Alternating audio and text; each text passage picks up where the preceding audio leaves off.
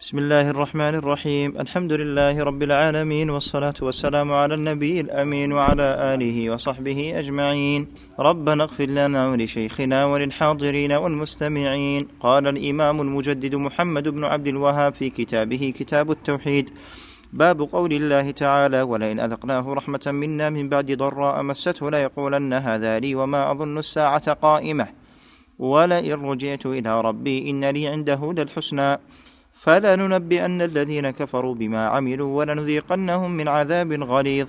قال مجاهد هذا بعملي وأنا محقوق به. وقال ابن عباس يريد من عندي. وقوله قال إنما أوتيته على علم عندي. قال قتاده على علم مني بوجوه المكاسب. وقال آخرون على علم من الله أني له أهل. وهذا معنى قول مجاهد أوتيته على شرف.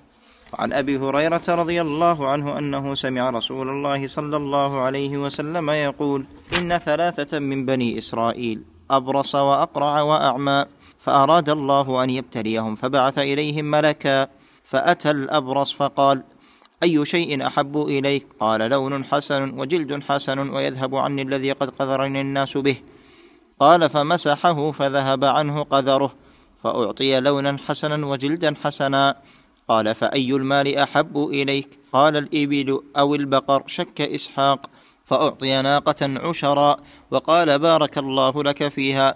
قال فأتى الأقرع فقال أي شيء أحب إليك؟ قال شعر حسن ويذهب عني الذي قد قذرني الناس به. فمسحه فذهب عنه وأعطي شعرا حسنا. قال فأي المال أحب إليك؟ قال البقر أو الإبل. فأعطي بقرة حاملا. قال بارك الله لك فيها. فأتى الأعمى فقال أي شيء أحب إليك؟ قال أن يرد الله إلي بصري فأبصر به الناس فمسحه فرد الله إليه بصره. قال فأي المال أحب إليك؟ قال الغنم فأعطي شاة والدا فأنتج هذان وولد هذا فكان لهذا واد من الإبل ولهذا واد من البقر ولهذا واد من الغنم. قال ثم إنه أتى الأبرص في صورته وهيئته فقال رجل مسكين قد انقطعت بي الحبال في سفري فلا بلاغ لي اليوم إلا بالله ثم بك أسألك بالذي أعطاك اللون الحسن والجلد الحسن والمال بعيرا أتبلغ به في سفري. قال الحق فقال الحقوق كثيرة. قال كأني أعرفك ألم تكن أبرص يقذرك الناس فقيرا فأعطاك الله عز وجل المال؟ فقال إنما ورثت هذا المال كابرا عن كابر. قال إن كنت كاذبا فصيرك الله إلى ما كنت. وأتى الأقرع في صورته فقال له مثل ما قال لهذا ورد عليه مثل ما رد عليه هذا. فقال إن كنت كاذبا فصيرك الله إلى ما كنت. قال وأتى الأعمى في صورته فقال رجل مسكين وابن وابن سبيل قد انقطعت بي الحبال في سفري فلا بلاغ لي اليوم إلا بالله ثم بك. أسألك بالذي رد عليك بصرك شاة أتبلغ بها في سفري. أسألك بالذي رد عليك بصرك؟ ما في وأعطاك المال عندك؟ لا ما عندي. نعم. أسألك بالذي رد عليك بصرك شاة أتبلغ بها في سفري. قال قد كنت أعمى فرد الله إلي بصري فخذ ما شئت ودع ما شئت فوالله لا أجهدك اليوم بشيء أخذته لله فقال أمسك مالك فإنما ابتليتم فقد رضي الله عنك وسخط على صاحبيك أخرجاه. بسم الله الرحمن الرحيم الحمد لله رب العالمين صلى الله وسلم وبارك على نبينا محمد وعلى آله وأصحابه أجمعين أما بعد. هذا الباب ذكره المؤلف رحمه الله تعالى ليبين فيه أنه يجب على العبد المؤمن أن يعترف بنعم الله تعالى وأن ينسبها إلى الله تعالى وأن يشكر الله تعالى عليها. فالمؤمن هو الذي يعترف بنعم الله ويثني على الله بها ويضيفها إلى فضله وإحسانه وجوده ويستخدمها في طاعته سبحانه. ولا شك أن شكر النعم كما تقدم يكون على ثلاثة أنواع أو أركان شكر النعم. الاعتراف بالقلب بأن هذه النعمة من الله تعالى. الثاني الثناء على الله تعالى باللسان فأما بنعمة ربك فحدث. الثالث العمل بالجوارح واستخدام هذه الطاعة وهذه النعمة في طاعة المنعم الذي أنعم بها.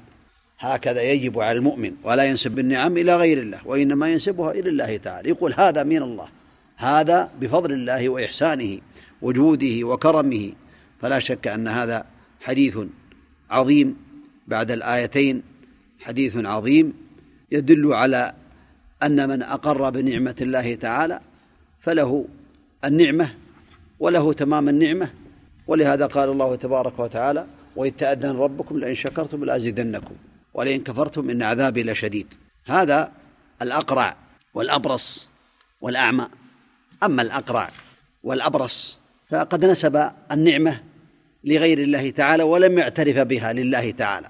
أنعم الله عليهما بأن رد عليهما هذه النعمة المفقودة البرص أذهبه عن الأبرص وأعطاه الجلد الحسن والآخر.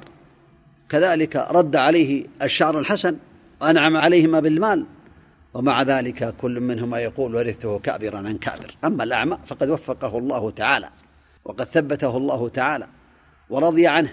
أما الأولان فقد سخط الله عليهما. اختبرهم الله تعالى وسخط عليهم والعياذ بالله. فالمسلم عليه أن ينسب النعم إلى الله تعالى وأن يشكر الله تعالى عليها وأن يستخدم النعمة في طاعة المنعم حتى يحصل على الثواب العاجل والآجل. أسأل الله تبارك وتعالى لي ولكم العلم النافع والعمل الصالح.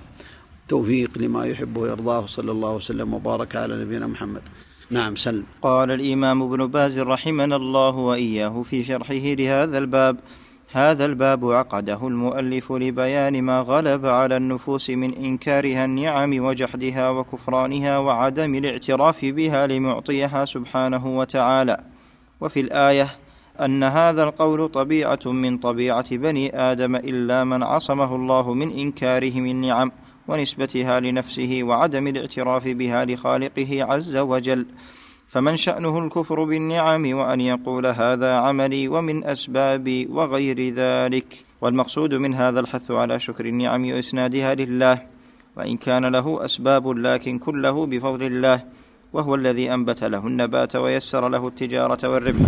ولا مانع أن يسنده إلى سبب من الأسباب لكن يبين أولا أنها من الله. ويشكر ثم لا مانع من ذكر الأسباب لكن إن نسبها إلى أسبابه ونسي المنعم فهذا منكر. عن أبي هريرة مرفوعا إن ثلاثة من بني إسرائيل أبرص وأقرع وأعمى الحديث. هذا الحديث فيه فوائد عظيمة قصها النبي صلى الله عليه وسلم للعظة ولا تقع فيما وقع فيه بنو إسرائيل من الأخطاء.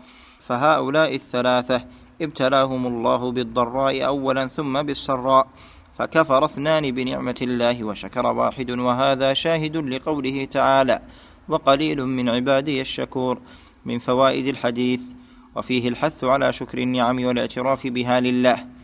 الأدب في السؤال حيث قال لا بلاغ إلا بالله ثم بك فيه بيان قدرة الله وأنه يقول للشيء كن فيكون على المؤمن أن يكون على حذر من عقوبة الله ومداومة الشكر له سبحانه. نسال الله عز وجل لنا ولكم العفو والعافية في الدنيا والآخرة. صلى الله وسلم وبارك على نبينا محمد وعلى آله وأصحابه أجمعين.